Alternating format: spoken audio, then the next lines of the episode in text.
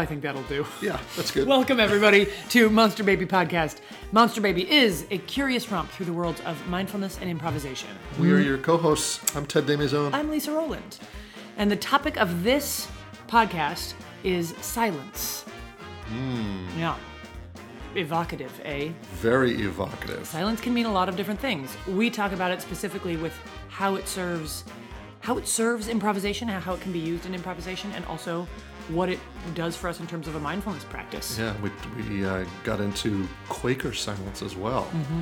And uh, silence of different sorts and different depths. Silence of the lambs. It was a really bad conversation. Oh God. Oh man. Thrown a pun in the intro. Will we just leave that alone? Oh please. Oh no no no. We got to move on. Okay. We hope you enjoy this. We hope you enjoy this. And uh. I don't think there's anything else we need to say about it. No, I, listen. Uh, listen for the metaphor of the silt. be tough to miss. It's like kind of a large, Yeah. large portion of it. All right. We hope you enjoy it. Listen on. Get get to it. Thanks for thanks for joining us. Yeah, enjoy. We'll see you on the flip side.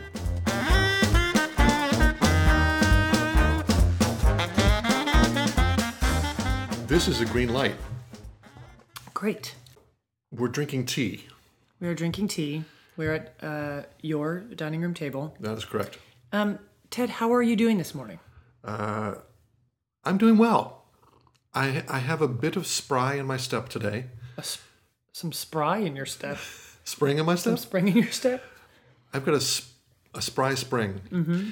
and I attribute it to uh, two things. Yeah. One that uh, I had a good meditation this morning, Great.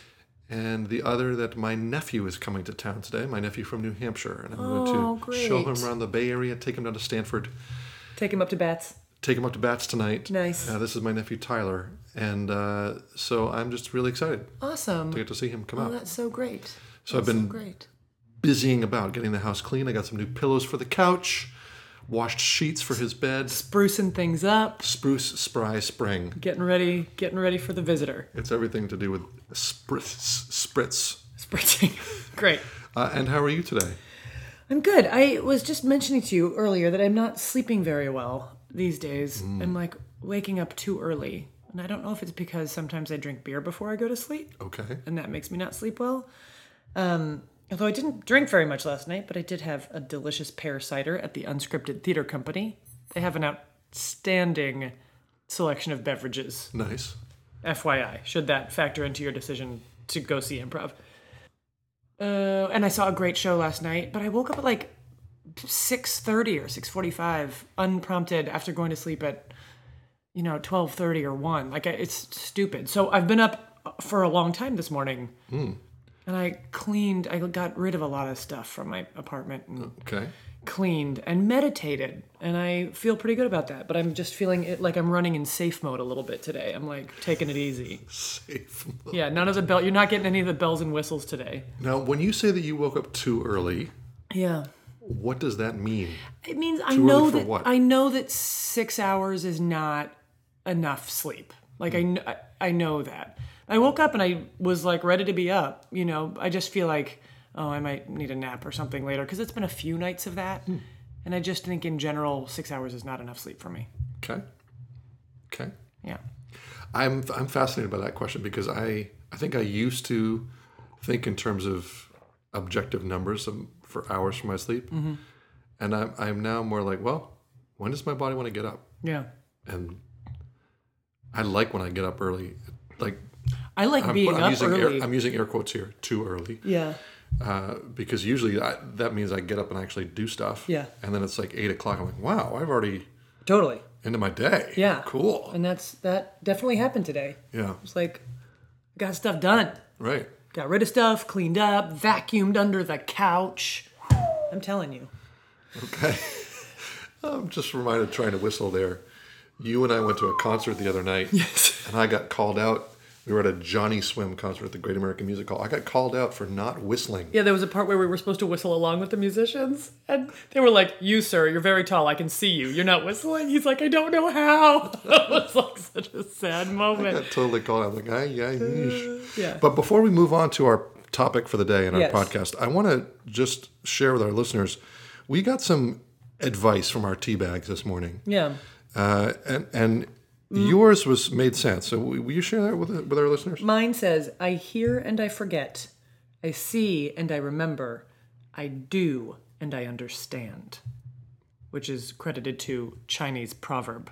Oh, that's we could throw anything into that catch bag. I know, but I but it seems very apropos of Anima Learning, Ted's mm-hmm. company Anima Learning, which is all about growth mindset, experiential learning, Yes. trying things, improv principles, positive reinforcement. It's you know, Love it. and it's very it's very uh, Im, you know it's very grounded in the in the tradition that I take to teach improvisation as well.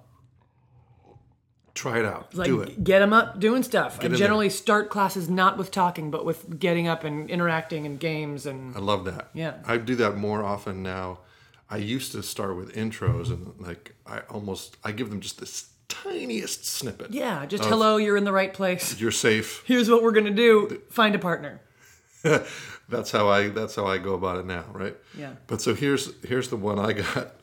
This is from Yogi Tea. So I kind of had some high expectations for this. Yeah. Only share your strengths, not your weaknesses. There is an there is an interpretation of that that I understand, but in general, I am So what's the inter- for me? This sounds like hide yourself away.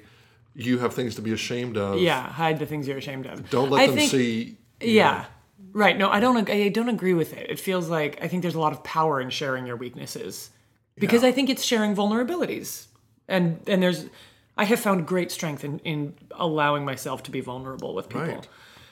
and tell and own own my weaknesses and shortcomings and own them out loud and kind of not hide them away. Thank you. Yeah. I think you should. We should get a quote. Would you like to give us a quote for a Yogi Tea? So I'm going to go to Yogi Tea tomorrow, and I'm going to send them a quote, and I'm going to say, "This is from Lisa Rowland, the great Lisa Rowland." This is from Monster Baby, Ah. and the quote says, "When You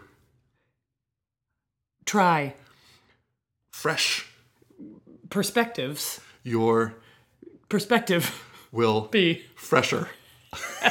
see that people would pay for That's high quality stuff. Okay, so yeah, I'm not just going to share my strengths. I'm going to share my weaknesses. I there's something about this. I thought they were going in a positive reinforcement direction, like concentrate on your strengths or you know, look feed the strengths. but i could we- see if somebody's like you know like i could imagine that being appropriate for instance if it was like oh one of my weaknesses is that i love to gossip i love gossip right. or i love uh yeah like t- talking negatively about people or i'm um you know whatever Right. like i could imagine there's ways in which it's like yeah well give people the stuff that you are the most proud of don't give don't give them the Right. you know don't br- don't bring it into the room but so there's kinds of sharing that i think are very positive and there's kinds of sharing that i think are not I think weakness and tenderness often get linked together, or at least there's some overlap if you were to do a Venn diagram. Mm-hmm. And so if you're not sharing any of your weaknesses, you're not sharing your tenderness. If you're not sharing your tenderness, you're not going to be able to be intimate. You're not going to be able to be close to people. Hmm. That's what I submit. So Yogi Tea, I reject your notion. yogi tea should stand corrected You- you stand corrected, Yogi. yeah not, not I stand corrected. stand corrected in mountain pose Okay, and uh, and as is usual, we have our friend Luna the cat here, who is enjoying her new catnip carrot. Oh that's why she's rubbing her face all over it That's right. Uh, Great. she is embracing the carrot and occasionally kicking it, and now she's sitting there proudly with it. she's she has conquered it She's conquered it. So you may hear from her as usual, Exactly. Miss Luna. So, okay, we have a really interesting topic that Lisa has brought to us today. I had not heard of this before. No, I just showed up and ago. thought I think it would be interesting to talk about silence. Hmm. Well played. well played, sir. Silence as it as it relates or shows up in both improvisation and mindfulness because I think it's a pretty powerful I think it's a pretty powerful tool. I think it shows up center stage in both or could show up center stage in both. I love this topic. Great. Tell me so tell me why you love it. Okay. First reason I love it. When I see improv scenes or shows Yeah. where there is a lot of silence, inevitably they're deeper. They're they're like they get to something real. And so Uh-huh. Yeah. when I if I'm directing a scene, uh, I often like to say, let's start with 30 seconds of silence. Yeah. And then people notice things, they pay attention to their space object work, they notice each other. Yeah. there's stuff that happens in the like eye contact in that silence that is electric and then the audience is participating in a way we don't need the words the words are just like uh, blah, blah, blah, blah. Uh, so often the talking is a covering up of fear i think. Mm-hmm. And the silence communicates to the audience and to the other performers we're fine. Yeah. we're good. There's this fear i think there's this uh, right which th- so this fear makes sense in, a, in on this deep human level of like a time is a lot time time seems to take a lot longer when you're in front of people than when you're not. So silence can seem interminable like it can seem eternal and there and and the expectation that we carry to being on stage is that we better do something interesting. And so it is real hard to trust this is interesting. Like you don't need to do much to be interesting to an audience partly because they are busy writing a story about what's going on before you've ever said anything. Yes. so they're working they're working in your silence. Just you're giving them plenty of information just in giving them something to watch and you we may not even know what we're doing on stage and yet the audience is seeing. So like i you know we're sitting in silence and i blink and the audience ooh what did that mean? that meant something. Yeah.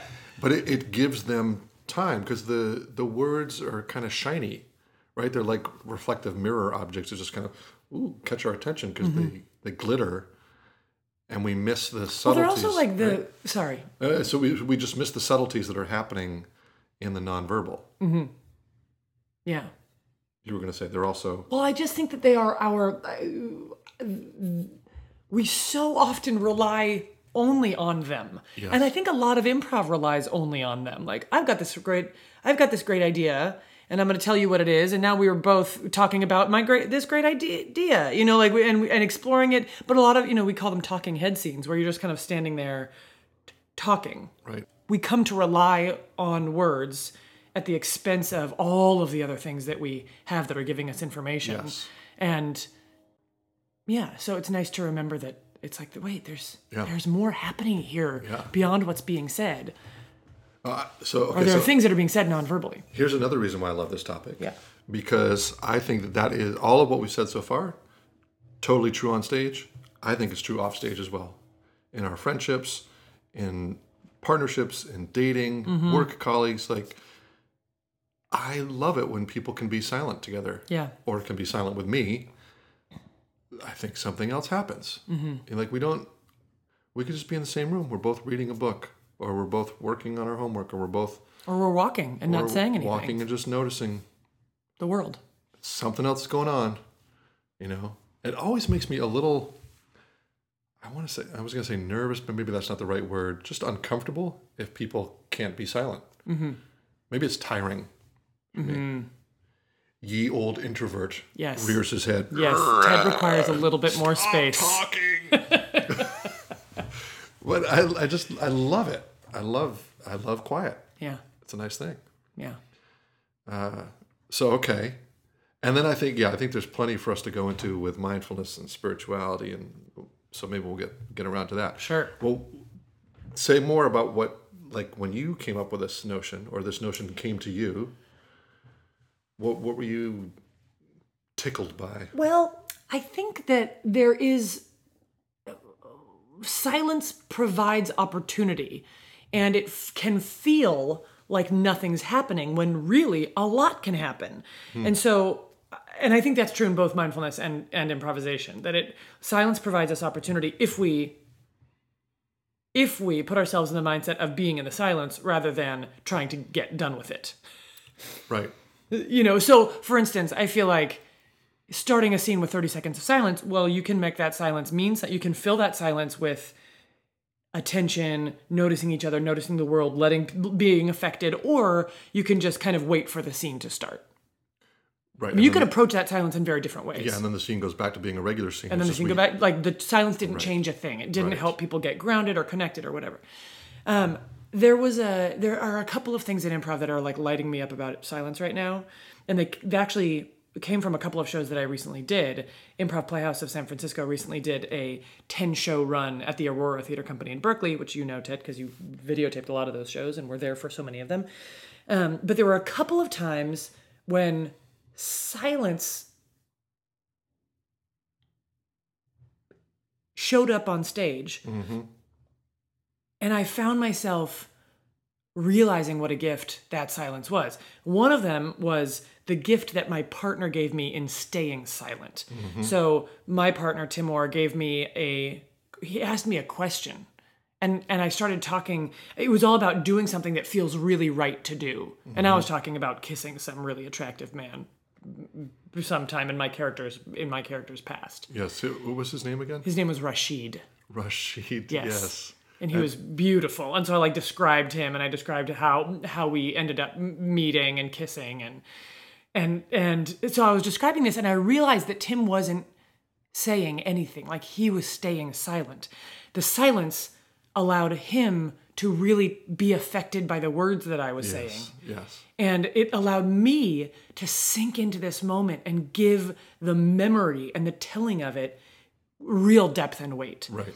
and I think that that my belief is that the hardest part of getting monologues to happen in improv is for the people who are not monologuing to shut up. Mm-hmm. is mm-hmm. like we don't practice leaving space for each other. Right. And that's that is the most important ingredient if we're going to have monologues is that we leave space for each other. We're so we're so ready to hop on and support and oh there's somebody out there. Well they need somebody with them. Like i don't want to leave them out on a Yeah. limb. Or they're starting to talk. Well let me let me dive in and ex- explore that more. It's all very well intentioned but but it robs of robs us of this opportunity to take a moment and live a little bit more deeply in it. Right. so so that silence was such a gift. And then there was another oh yeah Yeah, you I have want to pause you on that one. Yeah, Yeah. because that's a lot like when we have done workshops or when I've led workshops where we do this thing called deep listening, Uh-huh. where one person gets two minutes to talk. So we might have a question like, you know, what what was your favorite place when you were a kid Mm-hmm. to go? What was a place that was magic for you? And one person gets two minutes, and the other person just listens. They don't ask questions. They don't respond. Just listen with their full presence, and then you trade, and then the next person gets their two minutes. And in that space, like you're saying, something else emerges. And oftentimes, when people, "Ah, I'm done. I'm, it's a minute and a half, but I'm done, and we say, okay, go ahead and just be silent together, and then, oh, here's something else that emerges that I want to say in response.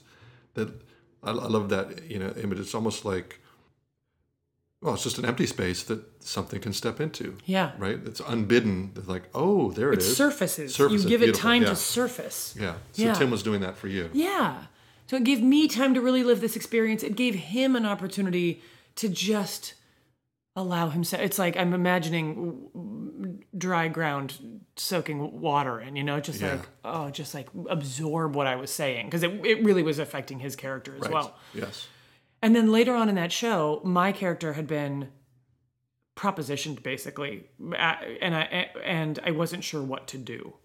I really wasn't sure. As an I was improviser, I, to say wasn't you as an improviser or the character. both. Okay. I really didn't know what to do, and there was a little bit of anxiety around Lisa, the improviser. Not, I was like, I'm not sure how I'm supposed to respond. Like, I don't know. It wasn't supposed to. I know there's no supposed to, but I was like, what's the stronger choice here, or mm-hmm. d- you know, is there is there one that would might create a more compelling dynamic or story or something? So I didn't know what to do as an improviser. My character certainly didn't know what to do. She was also conflicted. There was this moment where the per- person who propositioned me, who's an amazing actor named Kat Zidane, who was in our in our in improv playhouse, left the stage. Kind of gave me the gave me the choice. Left the stage, and I was alone on stage.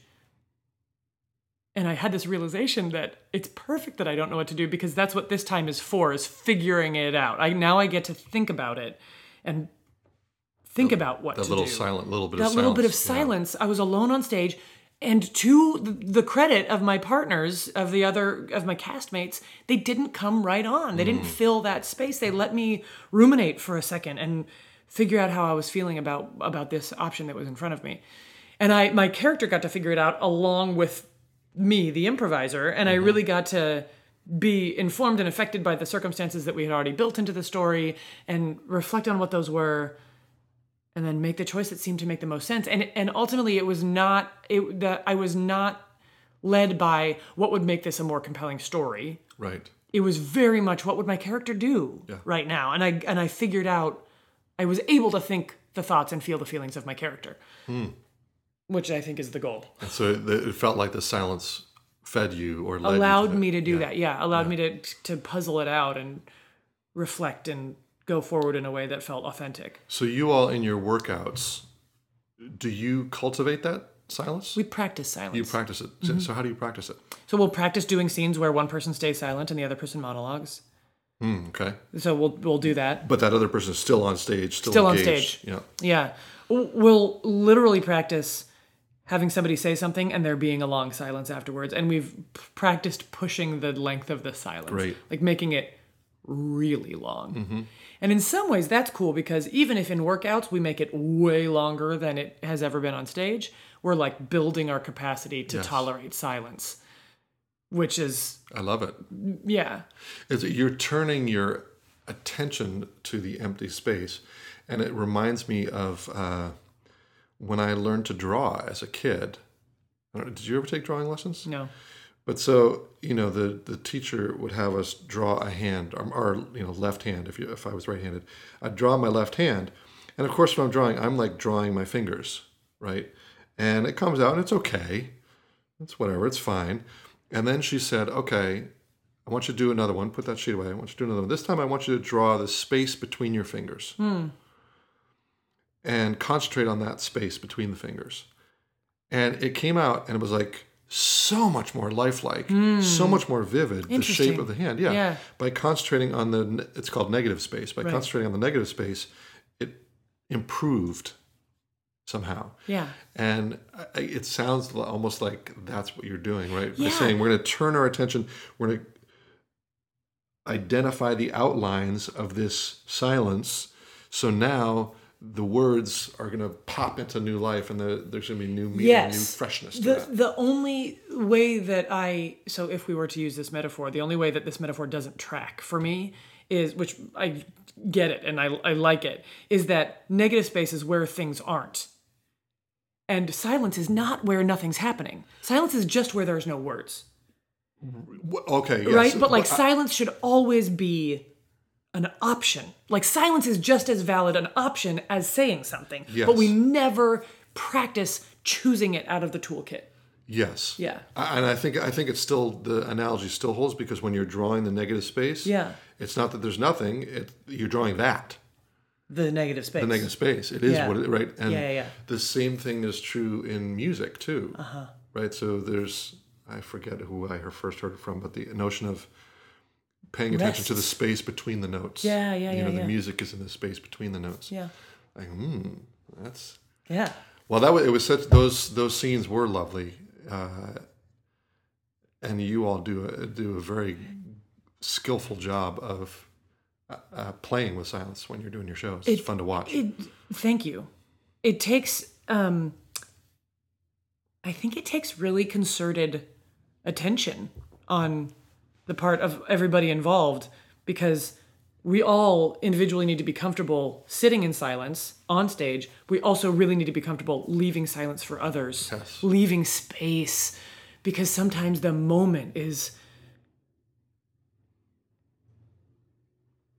heavy and Yeah. just needs time to sit there and trusting that something's happening even when nothing's being spoken is i think a practice like it- Yeah, I can we can increase our our like i said our tolerance for that and uh, move maybe even move from tolerance to embrace and embrace to celebrate and Mm-hmm, yeah. you know and and I'm reminded also of the ways that you know our culture now is I would even say afraid of silence Mm-hmm. right and for many people silence is scary Mm-hmm.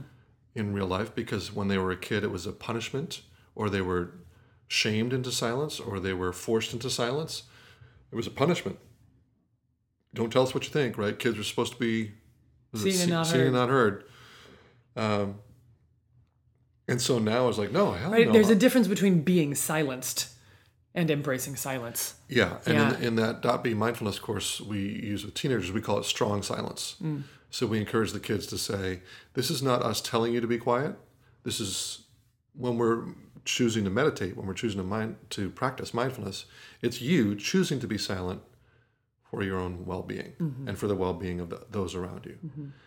And so, yeah, that notion of strong silence is important to to emphasize. But I think our culture, you know, we've got our cell phones, we've got our music, we've got TV, we've got. I mean, there's so many people I know who there's just something always playing in their house. There's always some noise, Yeah. uh, some sound, whether it's conversation or entertainment, right?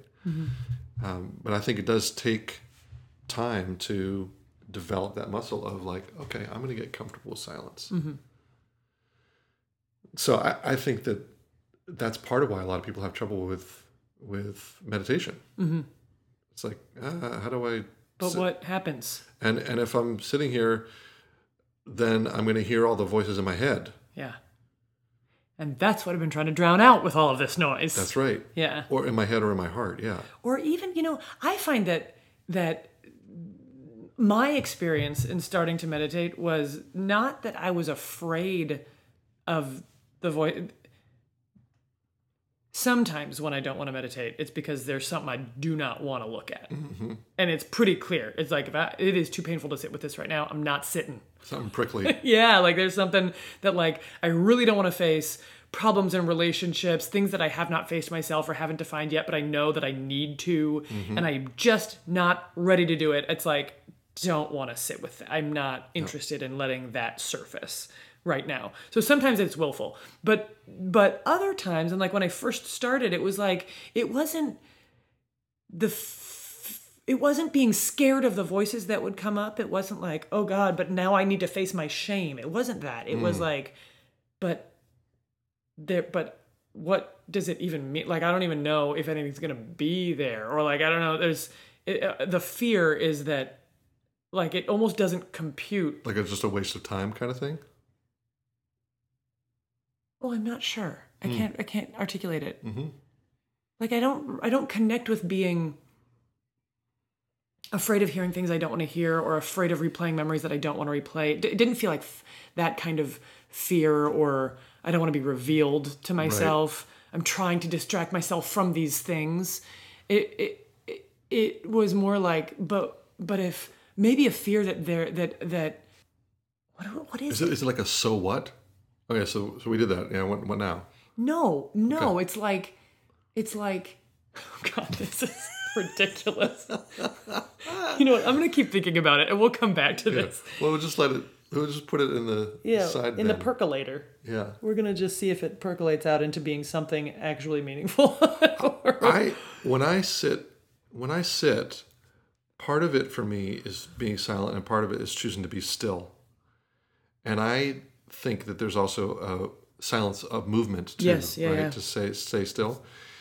And I really experience it like a settling of a a jar full of sand, or I don't know if we've used this analogy here, or like the snow globes. Like, yeah, or like silt on the bottom of a lake or Right. something. It's like yeah. there's usually just kind of all shaken up. And, ah.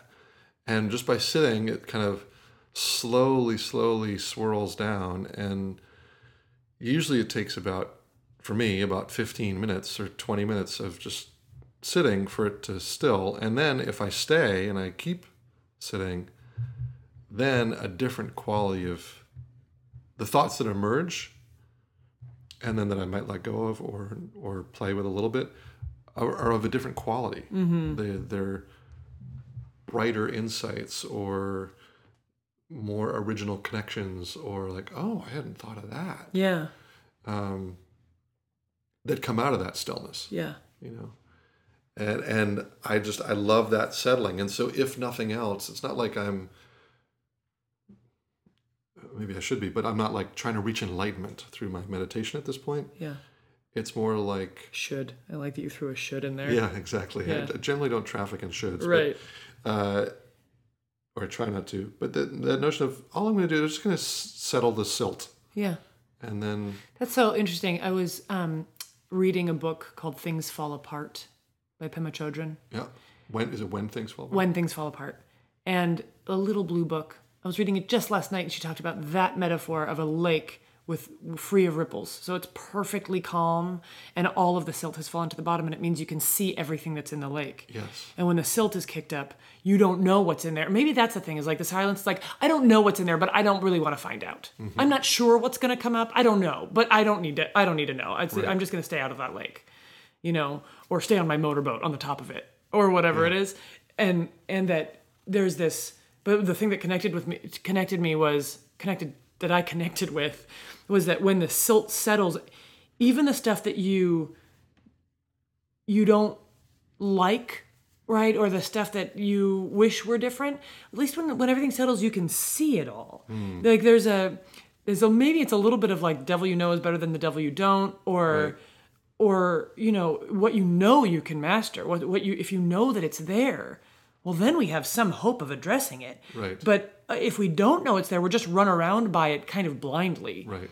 And so letting the silt settle, and then it's like looking through this clear water and being like, oh, there are old boots in here, but also fish and you know mud and rocks and and garbage. Right. There's garbage, but now we can see that, so we could take it out of the lake. We could clean it up. And yeah, and if we're living according to Yogi Tea, we won't ever show that to somebody else. Don't show you take that garbage and hide it away. Show the boots. Don't, show, anybody. The boots that have been at the bottom of the lake. That's right. Uh, yeah, I like that. That's that's a nice expansion of that metaphor.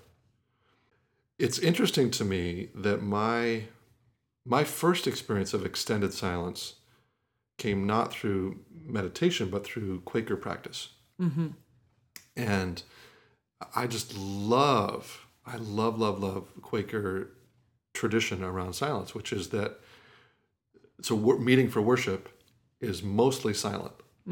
Uh, in some some meetings, it's all silent, and so it's just you go in at whatever ten o'clock, and you sit down,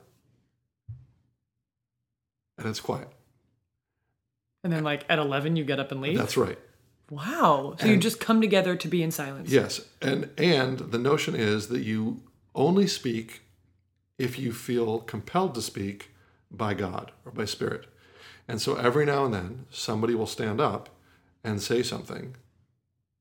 Maybe they'll speak for 5 seconds, maybe they'll speak for 30 seconds, maybe they'll speak for a couple minutes, but then they sit down and it's silent again. Wow, that's interesting. And so in in when it's I mean, I suppose it's always done correctly, right? But when people are really dropped into that silence, it's so beautiful because as we were saying before with your scene work, the words that come out of that are profound and Yeah. people are connecting to something that is larger than them and there's a group wisdom that happens and you know but even if it's a an hour where nobody says anything there's just this shared having been together Yeah. that's beautiful Yeah.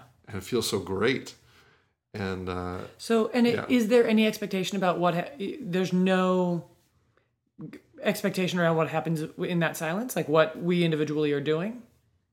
uh, that you would be in general still that you're not distracting other people Yeah, but most people are sitting and you're just noticing to see if God calls you. That's right. Hmm. Yeah, and of course, sometimes you know you're like look- Distracted looking out the window, or like checking out the curious guy with the eyebrow hair over there, or you know looking at the cutie in the in the other on the left In side the of the bonnet room. on the left side of the.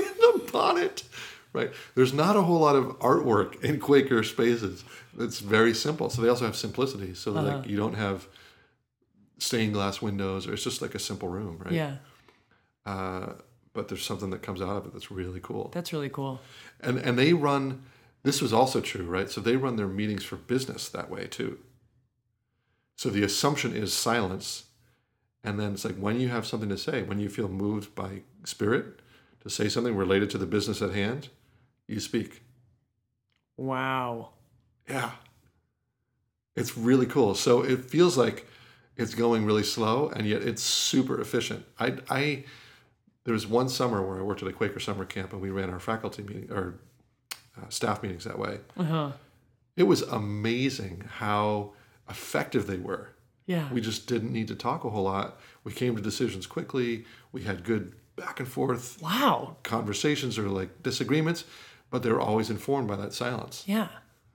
It was really great. Really interesting. Yeah. That's cool.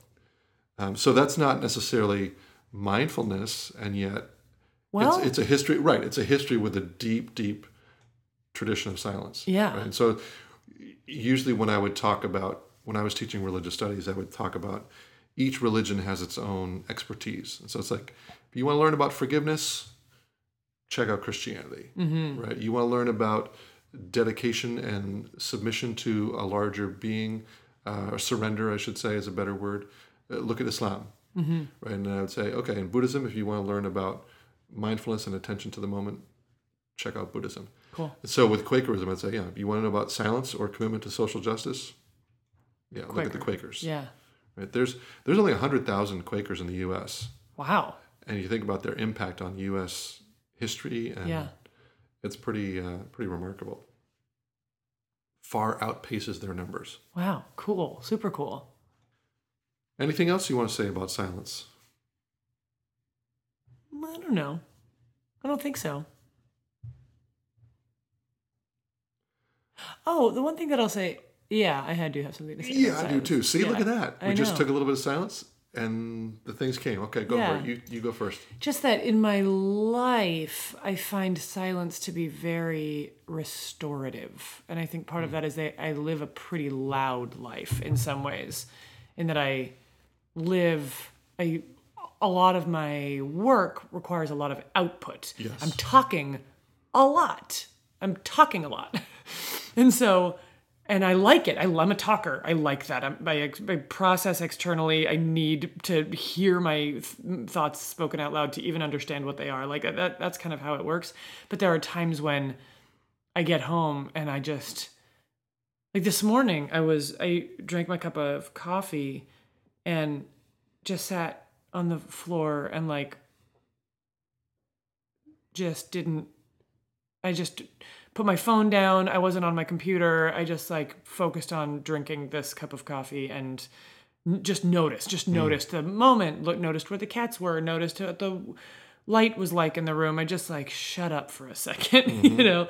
And it does feel like words count as not silent, right? Like if you're taking in processing words, typing words, whatever, all that stuff that feels like it's it's busying the mind instead of just letting it notice and like it, for me it feels like a like a, a neurological exhale Oh, interesting. It's almost like a dream or something in the way we when we sleep. But you said it's restorative. Yeah, The silence res- is for, What is it yeah. restoring? like my, my resources like it, it's like it just lets hmm. me kind of get back down to here i am here i am it's mm-hmm. just like me right here. And i don't I, because i get i get swept away into moments. That's the truth. I get swept away into moments opportunities projects. I get taken away like really really easily. Hmm. And and when i'm really really busy when there's a lot of stuff going on in my my world it's like i forget i have completely lost center. Hmm. Like i I'm, i don't even take time to touch back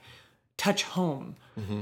And that is so important to me i have found to keep me moving in directions that i intend to be moving in that are satisfying and Right. fulfilling and so having a second to just like so this morning in that silent bit i'm planning this my a birthday party coming up and i i was sitting there and i was like oh i need to ask for help with this mm. and I knew it. I knew what I had to ask for help with. I knew who I'm going to ask for. You know, it's, it was like, oh right, I'm going to give this to somebody, and it, it helped me see that. It, Yes. gave, it gave me time to like recognize what was happening in in on that project and what I needed to do to Yeah. to help myself. So again, it's it, that that space is creating a uh, a possibility for the clearer insight to emerge. Yeah, How how long does that usually take you? Like, do you have a minimum amount like of ten time? minutes. Yeah. when I can, if I don't have the 10 minutes, I'll sit for five, and that feels good. But it kind of feels like the five are just like, like getting getting settled, and Right, the then it's like, okay, settling. now the silt is starting to settle, and then the the next five is like sitting in the clear, Yeah. in the clear, in the clarity a so little bit. This is this was the other thought I had, which is taking this. So we're talking about what's the minimum, Uh, and I'm fascinated by what happens on silent retreats, Yeah. right? So I've done a three day silent retreat, five day, seven day. I have friends who've done three months or six months or, you know, I have a cousin who lived for three years in silence. three years. I mean, She like built a cabin and lit. Well, I, she may have stopped short of her three years, but nonetheless, my right. God. And in these in these formal settings, I, I think we've discussed this before, but it's not just not saying words. It's also not reading, Not writing. not writing, not even looking at people in Mm-hmm. the eye, right? So it's called noble silence. And so just tuning in to your experience or your own thoughts or what's happening. And a similar thing of this richness, for me, this richness emerges. And my struggle on retreats has been like, but I'm having all these great ideas. Can I share them with people? Because this that silent space is, is Yeah. creating something. But it it lasts it's got a long echo. When I can take that long of silence, the silt stays settled for longer. for longer. It takes more to kick it up. That's right. That's interesting. So this is interesting because when you talk about doing a three or a five day silent retreat, the that feeling that I was trying to articulate earlier comes up in me of like, oh God. oh God. Oh, like Oh, it's not no. even right, but the thing is I'm not it's I don't feel consciously it's not a conscious level of fear about what about a specific thing that I would find or uncover. It's just like I don't even know. I don't even understand that. I don't even understand what would happen or what that would be like. And so maybe it's the unknown that is scary. Hmm. Is I don't know what would happen. Right. I don't know, and I'm afraid it would be uh, very uncomfortable, and I'd be locked there. Now you did a retreat, a solo retreat, Yeah, uh, a couple of weeks ago, right, or a couple months ago. It was almost a year ago. It was Feb- March. It was in March.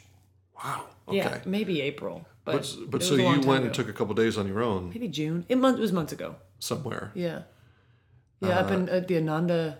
right? And were you were you silent there? I was de facto silent because I was staying at this meditation retreat center with and the other people who were staying. It was like I I could rent this little tent cabin. It was like very sweet, and I stayed by myself.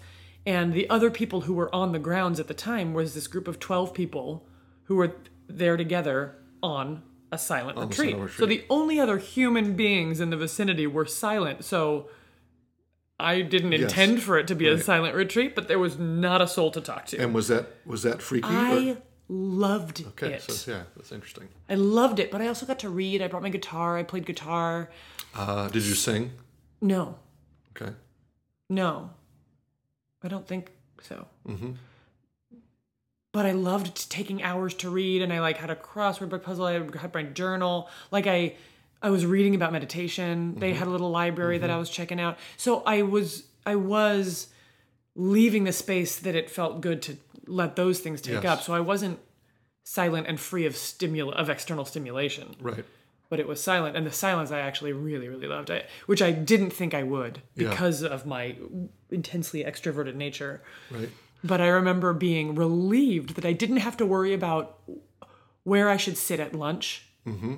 or at meals like where should i sit should i sit at a table where somebody else already is or should i go sit at a table where nobody is it's like nobody cares nobody's even going to notice me Yes. oh but i had a very funny experience can i tell you about it Yeah. No. I'm have just. time? I, I just want to admit. I think that's one of the gifts of being on a silent retreat. yeah A committed one is that you're relieved of the social pressure. Yeah, You don't have to try to impress anybody. i was like really surprised because i was like i thought i liked that stuff Yeah. okay. So what, what were you gonna? So I had this very funny experience where on my second day there, there was like this little it's hike is too strong a word, but this little walk through the woods, like the manzanita. Yeah. I'm glad you clarified because I wouldn't want you to say hike. Say if I did not deserve if it did not deserve the word hike. No, this was not rigorous enough. No, no. But I so I, I went on a, a hikelet through the through the manzanitas. It was so beautiful. There was a time where the path kind of went over rocks and I found it on my way there, no problem. And then it, it kind of surfaced at this knoll, and I could. There was 360 degree view. It was really beautiful. It was short, you know, it was like a half an hour there or something like that. And then I turned to come back, and it was nearing sunset. Mm. So the sun was like I went up there specifically for around sunset time, and it was coming back. You're in the gloaming now. I'm in the gloaming. Mm-hmm. Bonus points for that vocabulary Thank you. word. And I lost the trail Ooh. because it there was that time when it went over these like rocky Sure. and I, I like tried a couple of times, and I kept going back to the place where I knew where the trail was, like back to the last known place, and then trying a new thing, and then looking around and trying a new thing, and I couldn't find it. And it's like these like thick groves of manzanita, so I couldn't see through it very well. Certainly not to see where a trail would be. It's not like the forest. Right. So I like started to get a little panicked because it's getting dark. Right. I didn't have a f- flashlight. Maybe I had a flashlight. I think I actually did bring a flashlight. Thank you, Girl Scouts. Okay. Um, but I and I realized I was like, okay, what happens if you cannot find your way back?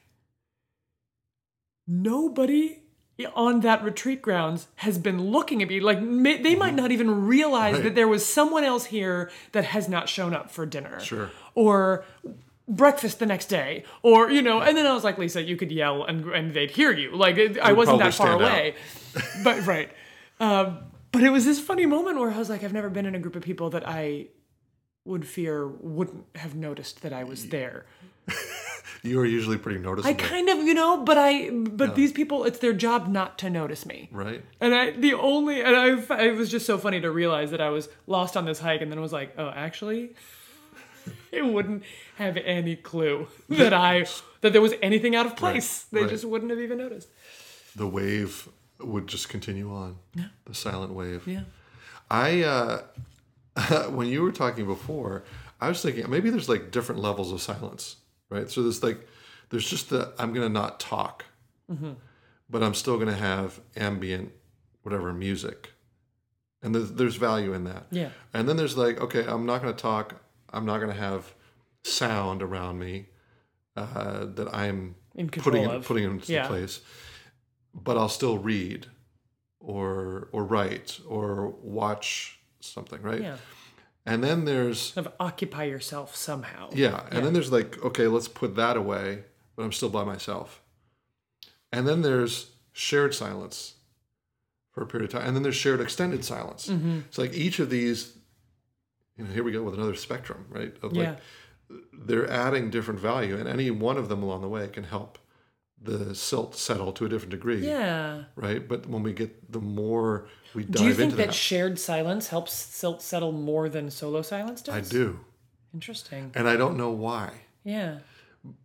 uh, often when I'm teaching mindfulness practice, uh, people will say that like it's so much easier for me to follow my breath when we're here in class and we're all doing it together than it is for me at home. There's just something about God, That's so funny. When I'm in a room full of other people, I am so curious about what they're doing. even with your eyes closed. Yeah. Oh, interesting.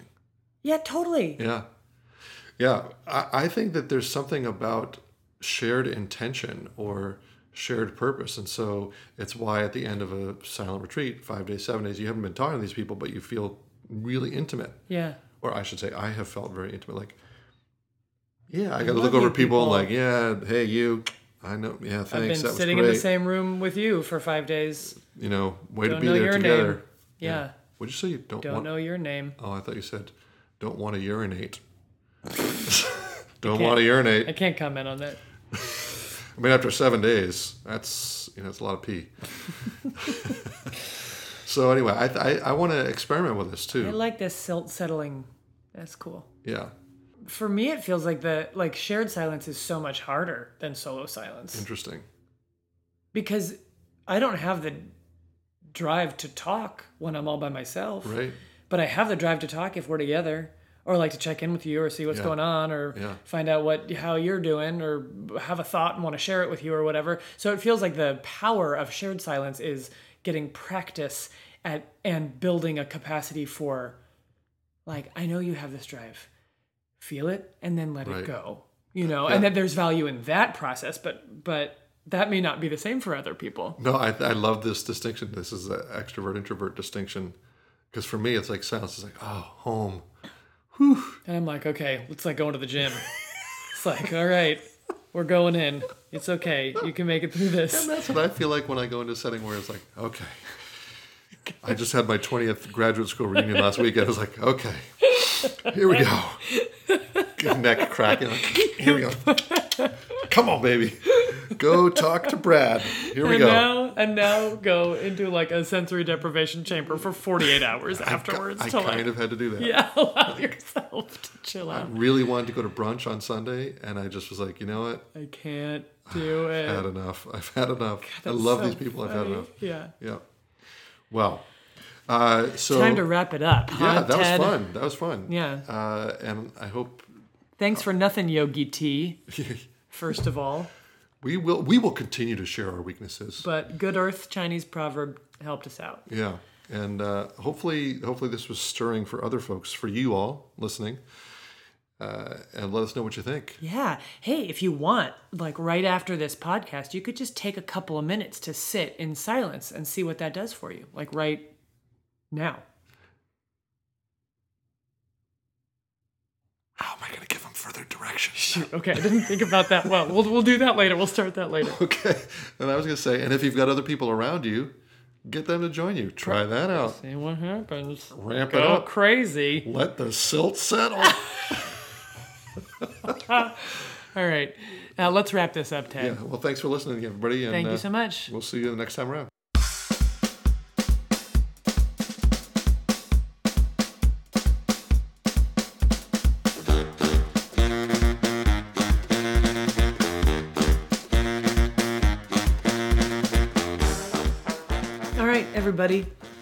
Episode number 14 in the can. In the can. Uh, silence in the can. Silence in the can. That is something to sell. Silence in a can. If you could bottle silence or can it and you just open it up. Open up a can of silence. Yeah, instead of going, it would be like. not not quite as satisfying. I mean, so not as great when our listening audience at home can't see you miming opening up a yeah. One, it's also one of those. Do, one of those dough. It, Like for me, it looked like you were opening up a, a can of dough. Sure. But it's a can of silence. Right, and I'm thinking about like how often sound is reinforcing to us, right? So you know you've done something. And Because of the sound. It's why they put the ca- camera click on the iPhone. that's right. Yeah. So, thank you for joining us. Thank you, thank you. We do have some news for you, which is that our retreat, our next retreat is going to be in June. and we've switched the dates a little bit. Just we've just shoved them a little bit, It was going to be 7th to the 12th. It's No, going to be 9th to the 14th. 9 to 14. June 9 to 14. So we hope that if you are on the East Coast ha- or could be on the East Coast or have friends on the East Coast, let them know about it. It's at beautiful Mere Point, Maine, on the coast of Yes, Maine. a peninsula that uh, stretches out into Casco Bay, just outside of Brunswick. It's it's let so so beautiful. It's almost unfathomable. And the so. food is so delicious. I mean, it's really such a treat to go there. Yeah. Uh, also, a heads up that uh, we expect our next podcast will include uh, Patricia Ryan Madson. Yeah, she's going to be our special guest, who is like the the godmother of so many th- so many things improv here in the Bay Area. But also, she wrote a book called Improv Wisdom. Don't prepare, just show up, and it is outstanding. It's about applying the principles of improvisation to your to your life. And uh, uh, we've got some. I've got some good questions for her, but you know she's. Uh, I have only bad questions. That's good. I'm, we need to have some crappy ones. Yeah, I'll I'll pull my weight on that end of things. And she's she's really fun to talk with. Uh, always inspiring to sit and chat with her. So we're gonna do that. Uh, So there's your in a teaser. bit. We're excited about it. We're- You're teased. Consider yourself teased. Uh, I think that's all we got. If, uh, as always, if you have any thoughts about what you're hearing or or responses to what's going on or questions, we would love to hear from you at info at monsterbabypodcast.com. Amen to that. And uh, we will also be doing a mailbag. We're going to do a little, uh, maybe a, what do we call it? A mini monster? Monster mini? Monster Mini where we uh, respond to some of the questions and thoughts we've gotten. that So we've gotten. So if you want yours to be in there, send it on in. keep them coming. Thanks for listening. We love you. Uh, be well. See you later.